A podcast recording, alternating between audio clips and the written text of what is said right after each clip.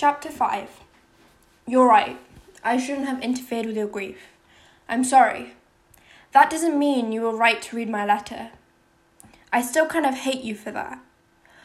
I've been trapped here for 15 minutes staring at a blank piece of paper, trying to remember how it felt to write to her, to know my thoughts were more permanent than a conversation.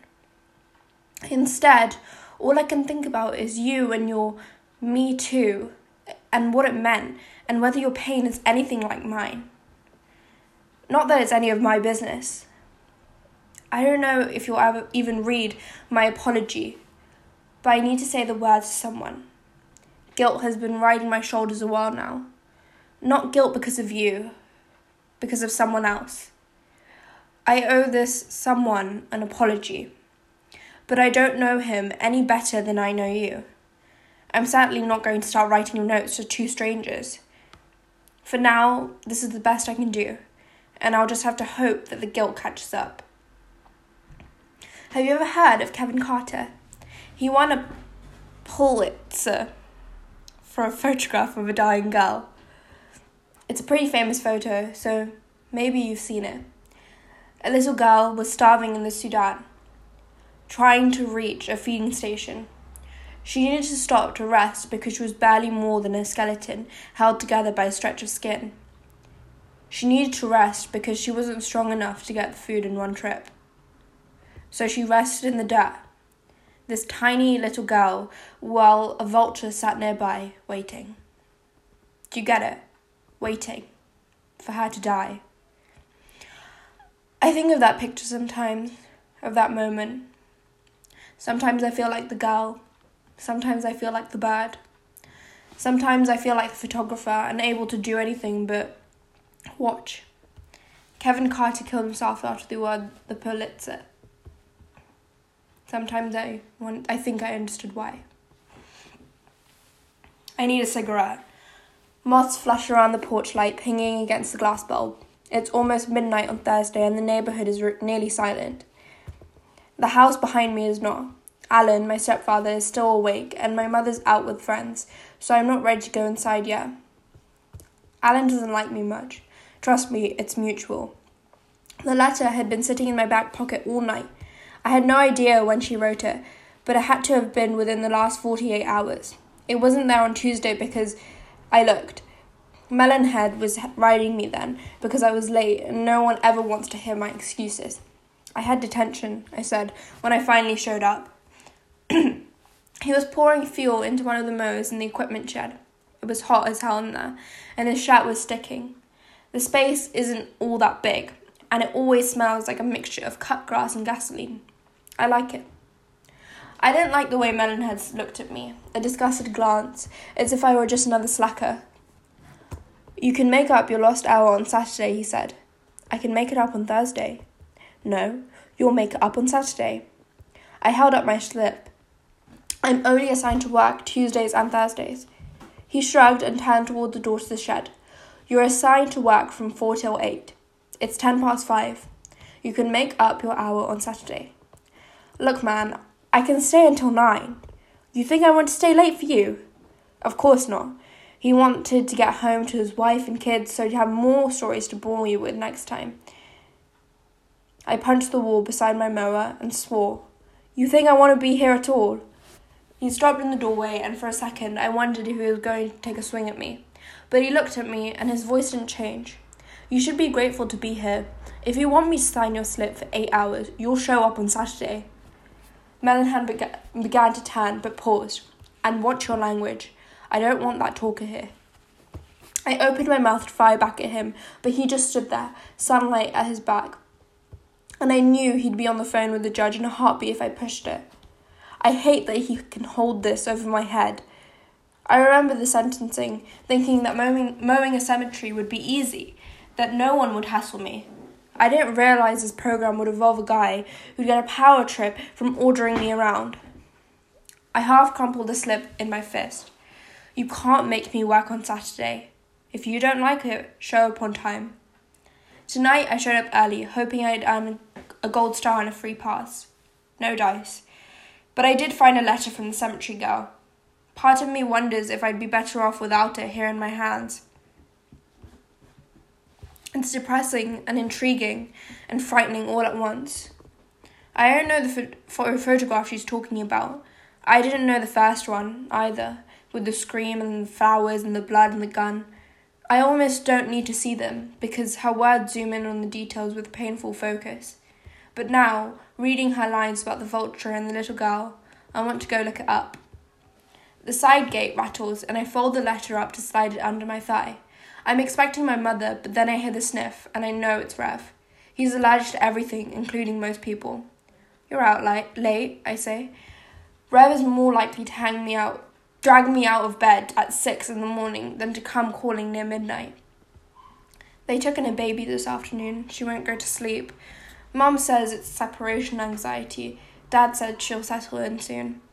I said I needed to take a walk. He's not irritated. He's used to it. Jeff and Kristen are foster parents. They live on the other side of the block, but their backyard is diagonal from ours, so we've always gotten a first hand look at the kids who roll through the house. Rev was the first. He showed up ten years ago when he was seven and scrawny, with Coke bottle glasses and allergies so bad he could barely breathe.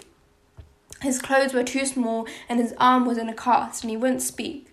Jeff and Kristen were, are nice people on the planet. They're nice to me, and that's saying something. But Rev ran away from them anyway. I found him in my closet, curled up in the back corner, peeking at me through shaggy hair while clutching a ratty old Bible. I had a box of Legos in there, so I thought he was there to play. Like kids routinely showed up in my closet or something. I don't know what I was thinking. I folded myself in there with him and started building. Turned out he was scared of Jeff and Kristen because they're black. His dad had told him that black people were evil and sent by the devil. The irony here is that Rev's dad used to beat the crap out of him. He usually quoted the Bible while he did it. Jeff and Kristen adopted Rev five years ago.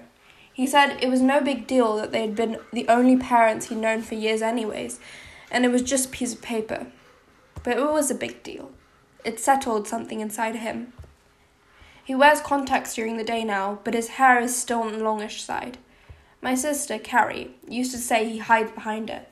When Rev was eight, eight, he told Jeff he didn't want anyone to ever be able to hurt him again. Kristen signed him up for martial arts the next day. He's kept up with it almost to the extreme. If the glasses and the allergies and the shyness had you thinking loser, you wouldn't say it to his face. He's built like an MMA fight- fighter. Had a best friend with a record, me, and most kids at our school give him a whole a wide berth. Also ironic because Rev is about as aggressive as an old golden retriever. I move over to give him room to sit down, and he drops onto the step beside me. What were you reading? he says. He must have seen me across the yard. I hesitate before answering. And that's ridiculous. He knows every secret I have. He watched my family fall apart, including my mother's misguided attempts to glue the pieces back together. He even knows the truth about Carrie, and I thought I was going to take that to the grave with me last May. I still hesitate. I feel like maybe I'm breaking a confidence if I tell anyone about the cemetery girl. Not like I know you even know who she is. I deliberate for another moment. Rev doesn't say anything.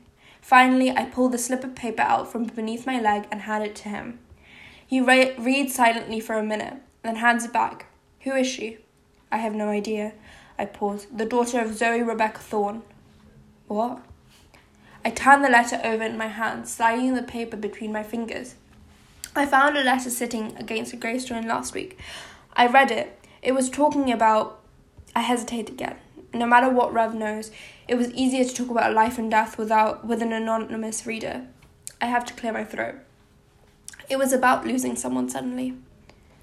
And you thought of Carrie. I nod. We sit there in silence for a while, listening to the moths dance against the light bulb. Somewhere down the road, a siren flares to life. Just and suddenly, it's gone. Rev says, but this is a different letter.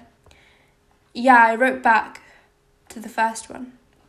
You wrote back? I didn't think you'd read it. What makes you so sure it's a girl? It's a good question. I'm not entirely sure. Then again, his first question was, Who is she? What makes you so sure it's a girl? The fact that you wouldn't be sitting here mooning over a letter from a guy. Let me see it again. I do. While he reads, I play his words back in my head. Mooning. Am I mooning? I don't even know her.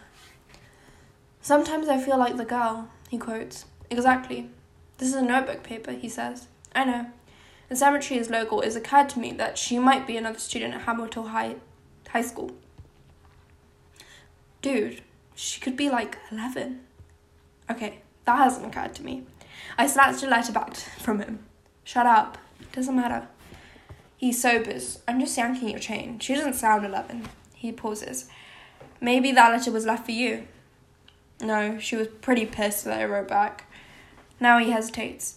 I don't mean that she left the letter for you. It takes a second to figure this, this tone. Rev, if you start preaching at me, I'm going in the house. I'm not preaching. No, he's not. Yet. He still has that old Bible I found him clutching in my closet. It was his mother's. He reads it about 20 times. He's read it about 20 times. He'll debate theology with anyone who's interested, and I'm not on that list. Jeff and Kristen used to take him to church, but he said he didn't like that he couldn't live by his own interpretation. What he didn't say was that looking up at a man in pulpit reminded him in a pulpit reminded him too much of his father. Rev doesn't walk around quoting Bible verses or anything, usually, but his faith is rock solid. I once asked him how he can believe in a providential God when he barely survived living with his father. He looked at me and said, Because I did survive, and there's no arguing that. I'm wishing I hadn't told him about the letters now. I don't want a religious analysis. Don't call it God then, he says. Call it fate. Don't you find it interesting that of all the people who could have found that letter, you did? This one, this is one of the things I love best about Rev. He'll never force anything on anyone. I nod. Do you want to write back? I don't know. Liar. He's right. I do want to write back. In fact, I'm already planning what to say.